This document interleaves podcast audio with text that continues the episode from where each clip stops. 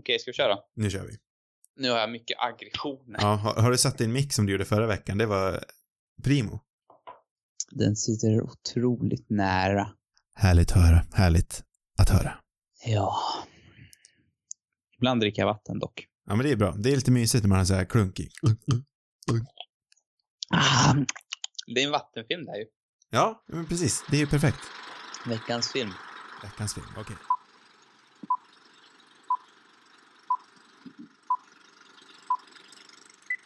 Do your thing.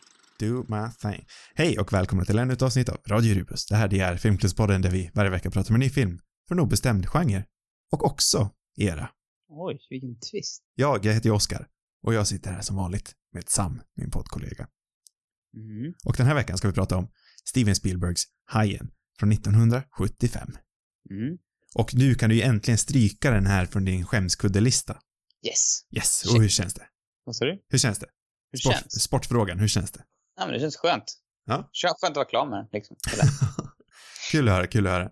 ja, det, nu, nu är den gjord. Ja, nej men jag tänker att vi kör på det vanliga momentet. Vad handlar den här filmen om? Ja, det, nu tycker jag att, faktiskt att det är din tur. För att det här är ändå en film, jag tänker att du har sett den ett par gånger. Ja. Du kan storyn bra. Eh, den är kanske inte jättekomplicerad. Den är ju inte. Kort och koncist. Det handlar om en polisman som har gått och blivit, ja vad är hans titel? Polis... Vad blir det på svenska? Eh, jag Han är polischef Ja, i, i en liten eh, kustby. I Maine, tror jag att det är. Eh, och helt plötsligt så sker det några dödsfall, dödsfall vid Mm. kusten. Och tror det eller ej, men det är en haj som har kommit dit. En haj vid namnet Bruce. Och han är där och han dödar flera stycken. Och staden, den får panik eftersom det här är ju en kuststad som sagt. Så det är ju mitt i sommaren. Det är hur mycket folk där som helst. Och den onda borgmästaren, han vill inte att våran huvudkaraktär Brody ska säga att ni får inte bada. Utan han vill att han ska säga kom och bada. Var här och häng. Men då säger Brody att ta mig tusan, jag vill inte att folk ska bada. Så han ringer på sin kompis som heter Hooper, spelad av Richard Dreyfuss. Och de kommer gemensamt fram till att nej, nej men du, det är en haj och det här, det är inte bra. Folk ska inte bada. Sen så träffar de en till kompis som heter Quint. Och sen åker de ut och de letar efter hajen, de hittar hajen, de skjuter honom. Det funkar inte riktigt, de skjuter den en gång till, han sprängs. Quint är död, filmen är slut. Ja, bra sammanfattat. Tack. Vänta, du berättade hela handlingen. Ja, Ja, just det. Skönt. Praktiskt. är inte det vi ska göra? Ja, jag vet inte, jag brukar aldrig ta slutet sådär. Nej. Det var Eh, kanske inte... jag- jag- Jag gör så. Jag fick lite feeling, jag körde på. Du hade inte spoilervarnat någonting. Nej, just det, den här filmen ska vi prata om i spoiler, fantastisk detalj. Men jag tror det är ganska självklart att hajen dör. Hajen, den är jättedöd i slutet av den här filmen. Är det det? Ja, Är det uppenbart? det skulle jag säga. Nej, men jag menar är det uppenbart om man aldrig har sett den förut. Det här är förstås en film jag tycker att man kan få spoila hur mycket man vill. Ja, jag känner att spoiler... Nu när jag har sett den. Nej, jag, jag, jag, jag gillar det här konceptet vi har kört på de senaste veckorna, att vi inte säger vad vi har tyckt om filmen. Men den här gången så är ju otroligt nyfiken, måste jag ändå säga, eftersom du aldrig har sett den. Och nej, jag är helt enkelt väldigt nyfiken. Så jag frågar dig på en gång, vad tyckte du om den här filmen?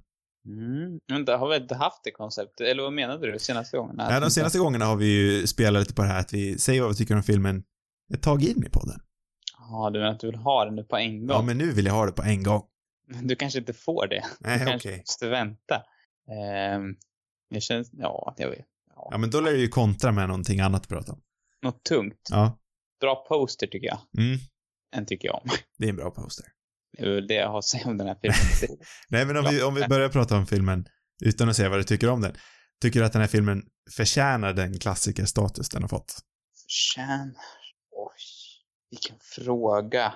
Ehm, ja, det tycker jag. Det här är en värdig klassiker, måste jag säga. Den känns... Eh, den är fyndig. Mm. Det är en fyndig rackare. Eh, och den är sådär härligt simpel. Eh, med trevliga detaljer. Nej men, eh, ja, jag vet inte. Tycker du den är ovärd sin framgång? Absolut inte. Jag, slår, jag slås gång efter gång över hur, hur värdig jag tycker att den är sin framgång. Mm. Det är ett bra koncept som är mycket väl utfört, kan vi väl säga. För jag, jag, jag tycker alltid man glömmer lite liksom hur, Egentligen vet jag inte varför jag glömmer det, men jag, av någon anledning glömmer jag alltid lite hur rapp den här filmen är och hur, hur levande den ändå är på något vis. Mm. Jag älskar liksom hela det här, hela tanken är ju liksom att den här byn vaknar till liv nu på sommaren och det känns verkligen av. Det är ju mycket folk, det är konstant rörelse både i kameran och i liksom i, i mise en scène runt omkring. Mm. Ja, det, det, det går undan liksom. Det, den är inte tråkig någon gång. Nej, och den är inte heller liksom, jag vet att du ofta, kan jag ofta klaga på Spielberg att han är lite väl, eh, jag menar i brist på bättre ord, lite glättig kanske, att han inte eh, vågar eh, han är ofta lite för översentimental och kanske inte vågar gå fullt ut, men den här filmen är ändå väldigt, väldigt liksom vågad måste jag säga, för den är mycket mer, det blir också väldigt förvånad över varenda gång hur brutal den är, att den ändå vågar döda liksom små barn. Men jag tror att det här är ju en, det här är en thriller. Jag gillar, de Spielberg-filmer jag inte tycker om är ju hans familjefilmer. De tycker jag de vill jag ju kräkas när jag ser. Det dyker ju upp en dryg, en ful dryg jävla unge i den här också. Det är ju han den där pojken. Lillgrabben där. Mm. Där får man ju lite sådär, Du tänker på Det- Brodys barn? ja precis, Ja. den, här, den minsta. Han äcklar mig. Ja, han har ju dock inte en stor roll. Nej men precis, men det, det är liksom där, det är det enda lilla spåret man ser av den här äckliga familjefilms Spielberg. Mm. Mm. Eh, men just eftersom det är en thriller så slipper man ju det mesta av det där och då, då får man ju se alla hans goda sidor istället och så slipper man tramset liksom. Jag tycker det här är precis, det är precis så här jag vill ha Spielberg. Mm. Nej men det är ju en otroligt liksom, det märks ju att han är ung, för det är ju en, det är ju en tight, modig film. Mm. Som, eh, den har ju liksom ingen extra tid. Eller den har ju ändå, nu babblar jag bara på utan att mena det jag säger egentligen. för den känns så otroligt tight, men ändå har den de här ögonblicken eh, som ändå andas. Jag tänker med Brodys familj, man har, spenderar ju ändå lite tid med dem, liksom i privatlivet och se vad, vad han har att uppoffra. Mm. Men det har, har ju därför också en mening, de här scenerna som kanske till synes är överflödiga. Det har ju en mening att etablera att han har ju någonting att förlora på att ge sig ut i den här trippen ut i havet. Mm. Så det är ju inte överflödigt. också kopplingen till barn som dör och så vidare. Ja, alltså, hans, ja men hans egna, en egna son är också hotad där liksom. Exakt. Ehm, ja, jo, det, det, nej men det precis, det känns som en väldigt tens film, men det finns ändå plats för, för karaktärsbyggande också och mer, ett mer lugn. Det är inte bara nonstop. Det, det tycker jag är bra. Mm. Och det bidrar ju också till den här liksom, spänningsbyggandet som är på topp i den här filmen. Mm. Ja, men det är precis så här Spielberg ska vara. Det Mm. gör väl kanske bra i, i sina familjefilmer också, men man älskar ju det där, liksom, de här små. Det är, väldigt många små teasers, men det är liksom, man väntar på att det ska ske. Det fasansfulla. Mm. Ja, för jag älskar hur den använder sig av tystnad många gånger. Även fast eh, Williams eh, musik är ju liksom mer klassisk än så blir ju nästan inte. Nej, han är där med pompa och ståt. Precis, men ändå är det ju de här totalt tysta ögonblicken som sticker ut allra mest för mig. Eh, jag tänker till exempel där, eh, är det ju en scen då allihopa badar och klippet är också underbart den här scenen. För man, de klipper mellan en hund, en tant som badar, det är en unge som badar, det är ett ungt par som badar. Sen ser man också att Brodys egna barn hoppar i och ska bada. Mm. Eh, och hela scenen är liksom knäpptyst och man hör bara och allting bygger upp. Och sen till slut, om jag inte minns fel, så är det väl den här lilla grabben som dör i den scenen. Och det är ju så Ja. fruktansvärt bra. Ja, det är bra. Och det här klassiska som nu har blivit liksom, det har ju blivit ett, eh, eh, jag menar ett ordspråk nästan, att man ska inte visa hajen. Visa inte hajen för tidigt. Och det är, det är ju så sant. Ja, Det är ju nästan för klyschigt för att ens ta upp. ja, men det, nej, jag tycker det är viktigt att ta upp. Jo, det är Jag- absolut viktigt att ta upp, men det är ju, näst, det är ju väldigt ompratat. Mm. Mm. Ja, definitivt. Vem är, vad, vad kommer det ifrån då egentligen? Nej men, eh, hur Är menar det du? Hitchcock som har, som han har hämtat det ifrån? Nej, alltså det är ju ren... Eller är han, Planen var ju att visa hajen hela tiden. ja, det var det? Men eh, den här roboten funkade inte. Den, den här filmen är välkänd för att ha liksom katastrofal bakgrundshistoria. Den här hajen gick sönder hela tiden. Mm. Alltså jag visste att, att det var problem, eller jag visste väl att den där roboten inte var så bra, att det var därför inte Heinz syntes så mycket, men jag visste inte om, om att det var liksom på det sättet. Nej, nu, som jag minns det i alla fall, så var planen att visa hajen mycket, mycket mer. Och jag Mm. kan ju tänka mig, jag skulle inte bli dugg förvånad om hela den här sekvensen då hajen, eh, eh, den här bryggan som bryts sönder, Mm. eh, så, ja men bryggan symboliserar hajen och bara det faktumet att det är bryggan istället för en riktig haj gör det så mycket läskigare. Mm. Eh, jag kan tänka mig att den scenen kanske inte hade existerat utan, utan de här bakgrundsproblemen. Så det är ju någonting som kom ur ren praktik liksom. Det var inte skicklighet. Det gör mig nästan, det gör mig en lite besviken. Fast, eh, ja. Jag tycker att han borde, ja.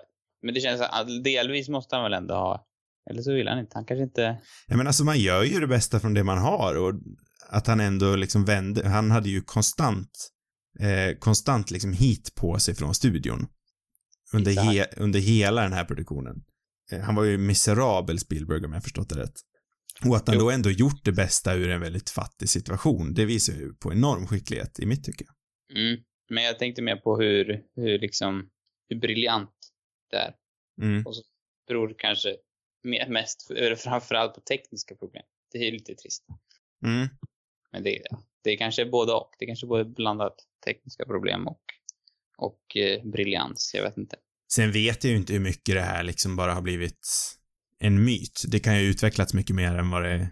Sådana här saker har ju en tendens att bli mer överdrivna eh, när, när liksom orden sprids från person till person.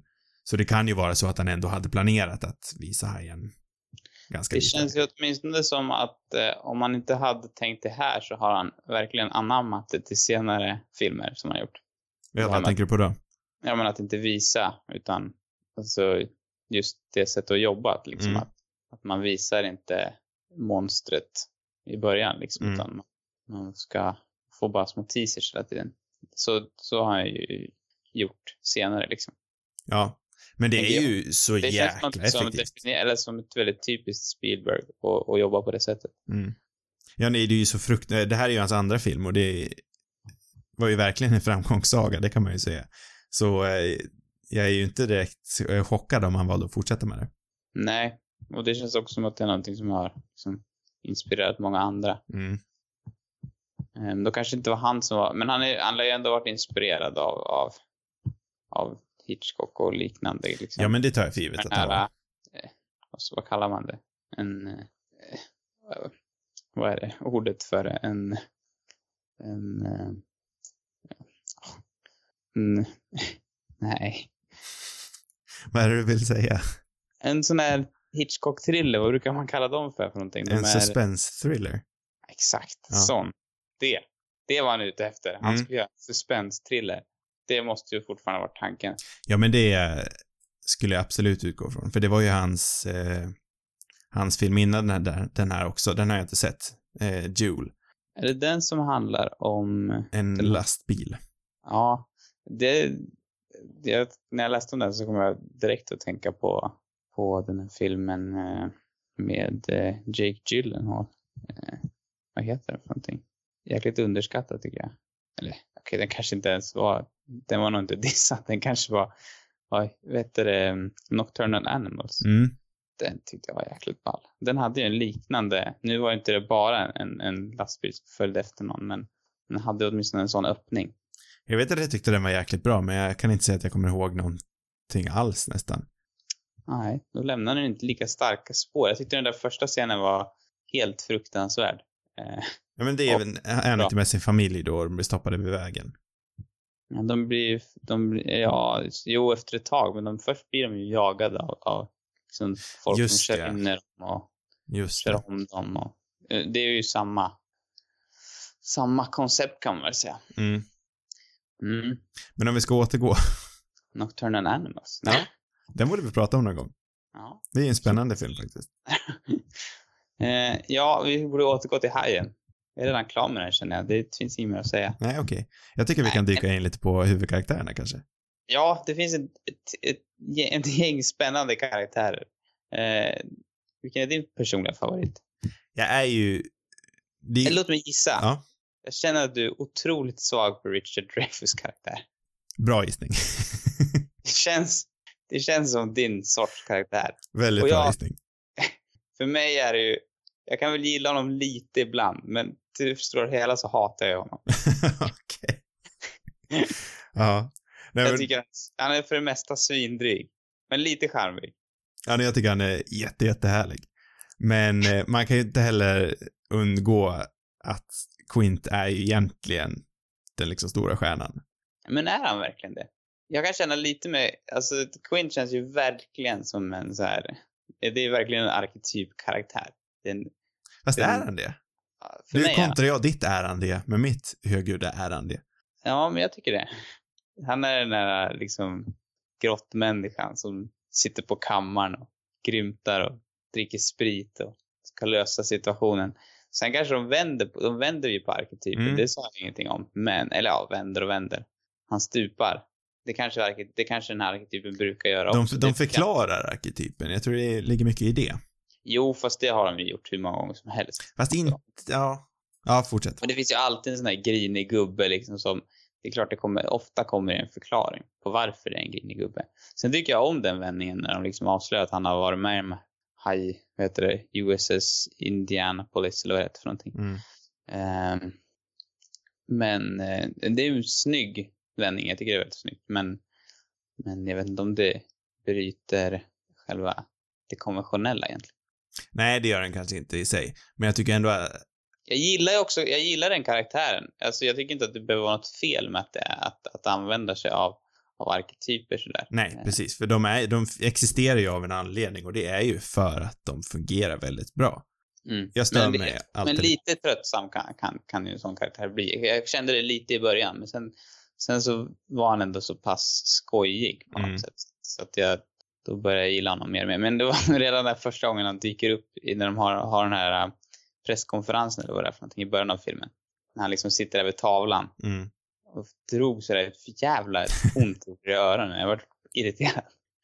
Men då redan där ser man, aha, där är han. Där är den där karaktären. det var nästan som att man väntade på den. Men det funkar bra ändå tycker jag. Det är okej. Det är okej i den här filmen. Ja. Ja. Men tänker du då att jag ger filmen för mycket cred om jag anser att eh, det är lite med flit? Jag tror att man ska tänka att, ja men där är ju han, den där, ja men givna liksom huvudkaraktären, eller karaktären, birollen. Ja, jag, ja, jag tror också det med flit. Alltså det, det, det känns liksom, det känns så uppenbart. Mm. Så det tror jag inte jag ger den för mycket cred. Men det känns som att vi spårade in på Quint nu. Du, du sa aldrig, är, ska man då utgå från att eh, Brody är din favorit? Mm, ja, jag vet inte om jag har någon favorit. Jag var mest nyfiken på om du hade det, men eller det var för att jag kände att jag visste vilken som var din favorit. men min är nog mer Brody. Jag känner mig mer svag på honom. Han är ju den definitivt mest sympatiska av de tre. Mm.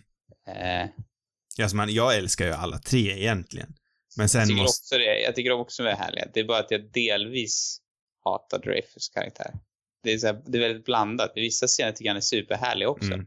Absolut när de sitter där och bondar över just, när han just berättar den där historien om han har blivit attackerad av hajar.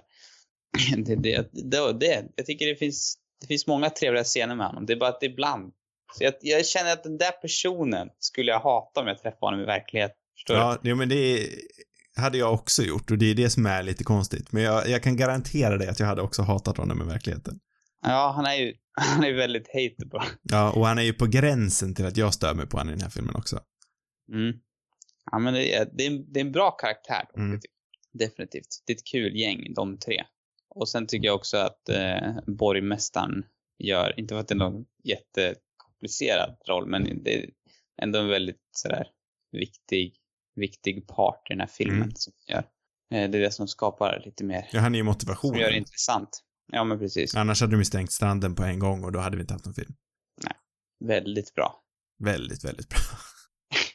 nailade de det. Det jag tycker är, ehm, det jag gillar med filmen, det är liksom att det, jag hade nog inte riktigt, så här, jag visste inte så mycket om den här filmen, men jag hade, det blir nästan som ett litet, halva filmen blir ju, den andra halvan, Mm. blir ju som litet äventyr.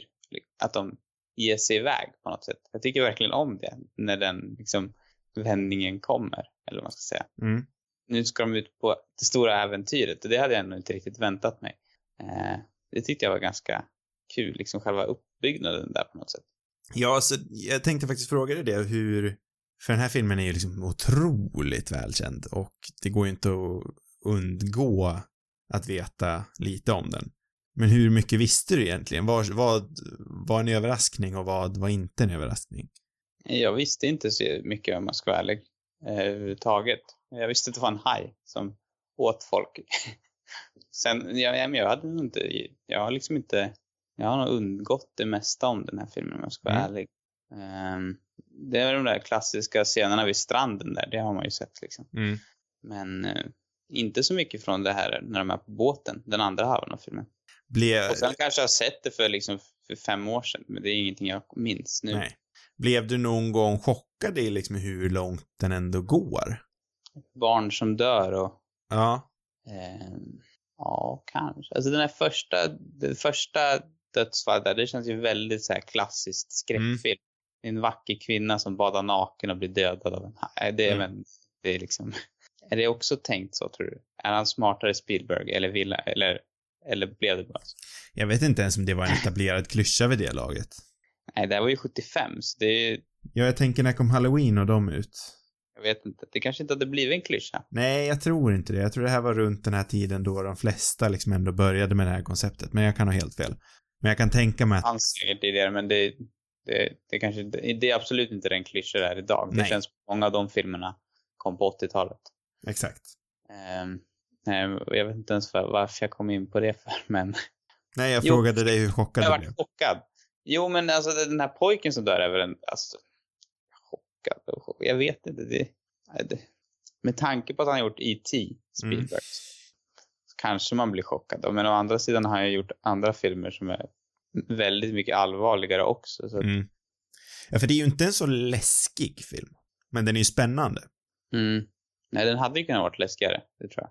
Det, det fin- jag tycker den här när han, när de ska, när han är ute, när det bara är Brody och eh, eh, Hooper som är Mm. ute. Och han liksom undersöker den här båten. Och det är den här jumpscare-scenen med, Mm. med liket i, som dyker upp. Då, där är det ändå lite läbbigare i alla fall. Mm. Jo, men det är väl den enda liksom skräckiga scenen. Ja, men precis. Alltså det hade, de hade definitivt kunnat ha gjort en film som var mer på det spåret. Mm. Eh, Men så vet inte jag, jag, jag gillar liksom, den, den, vet, det känns som en annan sorts, eller ja men jag gillar den här stilen. Ja, jag, jag, jag, Som, som fåglarna till exempel. Eh, fast bättre, tycker jag. För jag älskar också liksom att he, i princip hela den här dagen, eller hela den här filmen är ju, utspelar sig på dagen. Mm. Och jag, jag gillar den här kontrasten i, i det här superspännande med den här fina bilden av en klassisk sommardag. Mm. Det är en snygg kontrast mellan de två.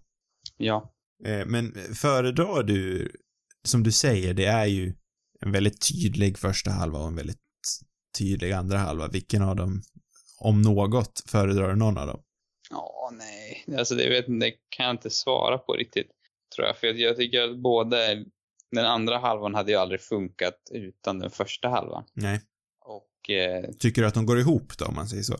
Alltså de funkar tillsammans. Mm.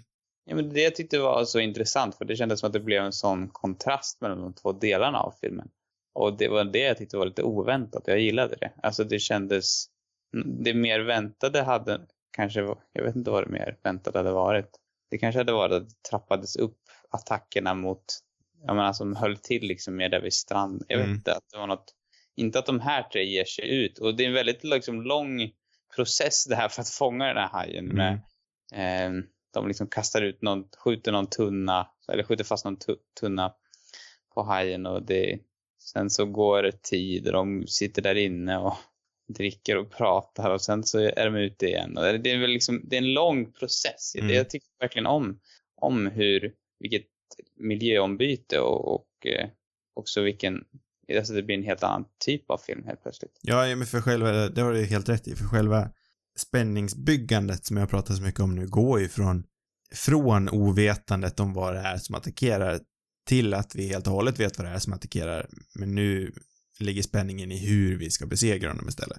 Ja, och jag tycker om det här med det här liksom hovrandet av, av det här monstret som hela Mm. tiden liksom, eh, och att man inte, det är väldigt mystiskt, man vet inte liksom vad som ska försvinna ner under båten eller är borta, man ser någon tunnel, det är väldigt så här subtilt. Mm. Det kanske beror på att maskinen var trasig, men, men det funkar ju väldigt bra i alla fall. Ja, men de sätter ju också upp en så här eh, Chekhovs gun eller Chekhovs vapen, kanske man säger på svenska. Eh, med de här gastuberna. De etablerar ju på en gång när de hoppar på på båten att var försiktig med de där gastuberna, de kommer explodera. Mm. Så vi har, vi kanske inte medvetet, jag tar för givet att du inte förstod, för jag gjorde absolut inte det, att du inte förstod att det var gastuberna som skulle, Nej, det hade jag inte tänkt. nej. Eh, men det ligger ju ändå där i bakhuvudet. Så, det Jag tänkte så, att, båten skulle sprängas en Mm. natt. Och det, det är ju precis det de vill att man ska tänka. Så. ja. Nej men det är ju en väldigt så här traditionell spänningsbyggande grej att man, eh, ja men skriver man Vad är det att, man kallar dem där för någonting egentligen? Det Ga- finns ju ett namn. gastuberna? Nej, nej, nej, jag tänker mer, liksom mer dramaturgiskt. Ja men check, Chekhovs. Chekhovs gun eller Chekhovs vapen. Aha, det känns som att det finns ett annat. Ja det kanske det gör. Eller så är det. Ja, men det är, det är bra. För det är ju en sån här gammal. Chekhov-grej. Jag tror att han hade något citat om att säger man att det finns ett vapen på, att det hänger ett vapen på väggen vid Mm. kapitlets början, början så måste det vapnet ha, ha skjutits vid kapitlets slut eller något sånt där. Mm. Man kan ju inte etablera en sak utan att det inte får ha en belöning i slutet. Eller så kan man det. Ja, man kan ju en twist på det. Man kan Men det är, vrida på. verkligen, det är verkligen så otroligt effektivt det där att just plantera en sån där grej. Eh, för det har man ju med sig i bakhuvudet Mm. utan att tänka så här allt för mycket på det. Men det, det liksom skapar ju verkligen spänningen. Mm, Det är en sån liten grej. mm, Precis som med hans vapen. Det kan ju vara en pistol i ett rum i början av en scen. Och redan där liksom etableras på något sätt. Så blir det, bara genom att se den så blir det mycket mer spännande. Än om man exakt. Inte, Nej, men jag tycker verkligen att man ser en markant skillnad i, i hur spänningen, hur de etablerar spänningen när de presenterar den där gastuben, för då handlar det om en helt annan sak. mm, Eh, och det är, ja men den, den gör sig ju mest markant i den här, i hoppet från, från, eh, ja men från när handlingen är på land och när handlingen är på havet. mm. Eh, du, du som stör dig på Hooper, vad tycker du om hans slut? Ja, det var trevligt. För jag, jag tycker ändå inte att hans slut har aldrig riktigt suttit helt rätt med mig. Du ville att han skulle stupa. Jag vet inte ens om jag vill det, men det känns lite konstigt att han bara sätter sig och gömmer sig bakom en sten och sen dyker han upp igen och allting är glatt så simmar de i land. Ja, ja det kanske... vet Det funkar ju, men det är någonting som ändå känns lite liksom, Att han borde hjälpt till. ja, han är ju min favoritkaraktär trots allt. Ja, det är det. Det är otillfredsställande för dig. ja, jag vet faktiskt inte. Eh, Det var inget jag tänkte på så jättemycket. nej, nej men det förstår man ju efter en gång, men Det var mer, jag vart ändå lite förvånad att, att eh, Quint liksom stupade på det där sättet. mm. Eh, Men det, det, var, det var väl på väg, antar jag. Ja, men jag, ja, Jag vet inte om jag hade tänkt, vad jag tänkte liksom med hur det skulle gå, gå för, för allihopa. Eftersom det var en Spielberg-film tänkte jag att alla skulle överleva kanske. Alltså de, de eh, säger ju indirekt att, att Quint kommer dö i det här ögonblicket då han ger två flytvästar till, till eh, Hooper och eh, Brody. Ja, det känns som det är väldigt mycket som hintar. Andra grejer också som hintar om att de kommer dö. Precis, men rent dramaturgiskt då är det liksom satt i sten, för han säger ju någonting i scenen innan om att ja men jag kommer aldrig ta på mig en, en eh, flytväst igen. Någon, ja, jag kommer inte ihåg exakt vad han säger, men han nämner någonting om en flytväst. Att han aldrig kommer ta på sig en, en flytväst igen efter det som hände på Indianapolis. Ja. Och det blir så tydligt då när han ger flytvästarna till dem, för då erkänner han sig att jag har blivit besegrad. Jag har ingenting mer att ge heller, så jag är okej med att jag dör. Mm. Jag tycker det är väldigt fint ändå. Jag tycker han på något sätt blir en fin karaktär för att vara så Han vulgär. blir tuggad till döds. Ja. Ja, nej, jag tycker alltid att han är en fin karaktär. Jag förstår inte vad du menar. Han är charmig. Han är lite så här rå och mysig. Mysgubbe. Oavsett, den är ju, den är ju otroligt bra den här scenen i, eh, som vi redan har pratat lite grann om då, ja men den, då han förklarar vad som hände och varför han är som han är. Mm. Magisk. Det finns ju en anledning varför det är en av de mest kända scenerna någonsin. För de går ju från att vara tre väldigt liksom skilda karaktärer, inte så, ja men kommer inte överens alls egentligen. Mm. Men efter den här scenen så har de ju ändå ett band och man förstår ju att de här är ju oskiljaktiga vid det här laget. Ja, verkligen. Och eh, den, eh, den är en sån snygg vändning i den scenen också. Det är liksom så, ja, det är bara stäm, det är bara totaldör. Mm. Också väldigt bra att de inte använder sig av Williams musik i det här laget. Att det också tillåts vara en tyst scen. Jag, jag kan Ja, men det är kul det där med Williams för att eh, mycket av musiken här är ju fullständigt briljant. ja, Och mycket är ju för att han, han håller, för att det är så simpelt, alltså det är så enkelt här. mm, Och jag tycker ofta när det handlar om just filmmusik att, att eh, ja men det är ju ofta det enkla som är jäkligt briljant. mm. Eh, men ändå sen så ska han liksom in med sin jävla tuta och Tramp. jag tänkte på det när jag hörde den där. Så här, vad, vad, fan, sluta känner jag. Det blir irriterad. Du har ett så perfekt minimalistiskt soundtrack och sen ska han ändå in med och fucka upp det. Men ja, det, han får väl göra det. Det blir kul. Man tänker liksom snart kommer IT flygandes också. Ja, för vad heter Klaviatur vill jag säga, men det är det ju inte alls. Men det här instrumentet han har som låter mest liksom trudeluttigt. Tänker att det är någon, ja det är inte trumpeter och grejer eller vad, jag vet inte vad det är. Ja, jag Det vet inte, men... så mycket blås känns det som att han har. Ja. Jag vet vad det är, jag vet inte exakt vad det är. Nej, kanske har- man, man kommer ju bara ihåg det här... äh, Dörum, dörum. Det är det man kommer ihåg. Ja, det är tur. Det är tur att man glömmer andra. För jag, jag kan faktiskt, jag gillar ju Williams väldigt mycket. Och den här podden har liksom blivit ett, en Williams-hatpodd. Men jag tycker ändå att det du klagar på är ju ändå berättigat. Ja, nej men jag- jag, jag håller ju med inte- dig. Jag hatar, jag tycker också ver- verkligen om Williams för att han har gjort otroligt briljanta grejer. Men det är ju sådana där detaljer. Eh, Vissa filmer kladdar han lite för mycket, helt enkelt. För jag håller ju helt med dig om det här trudeluttiga och det låter ju så himla liksom muntert och glatt. Ja, men det är så out of place. Det blir väl, då blir det också, då blir det familjefilm igen, direkt liksom. Jag tänker ju främst på den här scenen då de först beger sig ut till havs. Ja. Och de, de är ju liksom inte ens säkra på om de kommer komma tillbaka, men musiken den är jättemunter. ja. Men där gillar jag det lite ändå, för då blir det den här, nu ska de ut på äventyr. Ja. Det är lite mysigt. Men jag får att det är någon scen som är väldigt så här, tens och det är någon hajattack typ och det är den där musiken. Och sen bara typ mitt emellan liksom när det blir lite lugnare i själva hajattacken, då ska han liksom smyga in det där soundtracket. Det, det är underligt. Ja, Lite tondövt. Ja bra, bra ordval. Men eh, i det stora hela så är ju ändå, det känns ju också nästan lite överflödigt att säga, men musiken är ju fantastisk med när den är den här minimalistiska durum, durum, durum. Mm. Det är ju väldigt, väldigt bra. Det är väldigt bra. Eh, spännande. Jag, jag är fortfarande otroligt nyfiken på vad som hade hänt med den här filmen om, om han hade haft en super high-maskin. Mm. För det är ju en annan sån där minimalistisk grej också, liksom samma grej där. Hade det varit värsta, hade det inte varit alls samma film då kanske? När den här maskinen som de kallade för Bruce, när den väl dyker upp, Mm. tycker du den funkar? Mm. För jag tycker också det, och för jag vet att folk klagar väldigt mycket på att, eh, att hajen liksom ser tunt ut när den väl syns. Men man ser ju att den är fake, så är det ju, men jag tycker ändå att det fun- funkar väldigt bra. Definitivt tillräckligt bra tycker jag. Ja, men just eftersom det är så sällan och den här scenen där Quint blir uppäten, det är ju jättesnyggt. Nej, nej, det har jag inga problem med. Nej. Inget alls. Skulle ha läst, läst, det känns som det finns mycket stories på den här. Ja, jag hade ju tänkt att jag skulle kolla igenom eh, jag har ju den här på, på en gammal DVD. Mm. Eh, så jag hade ju tänkt att det, det har ju en hel skiva med bara massa extra material. Så jag hade tänkt att jag skulle kolla igenom. Nej, jag hade ju tänkt att jag skulle kolla igenom allting. Mm. Sen har jag ju en hel bok om Spielberg också. Jag hade ju även tänkt att jag skulle läsa igenom alla de kapitlen om Hajen. Men det vart ju inte heller av. Aj, aj. Så nu har ju allt, allt det här bakgrundsmaterialet kommer ju helt från minnet och det kan säkert vara fel också. Men så får det vara. Ja, det är chansen. Du Ja. får inte den här chansen igen. Nej. Men Vi nu, kommer nu är det så. Hajen om en månad igen. Tyvärr. Hajen 2, Vad det här- Hajen 3, Hajen 4. Ja, det kan vi göra. Ja. Kanske inte. De skulle vara ganska dåliga, eller? Jag är otroligt, jag har ju sett Hajen med Michael Caine. Jag tror att det är Hajen 4. Det är den enda jag har sett. Ja, du har inte sett någon annan heller? Nej.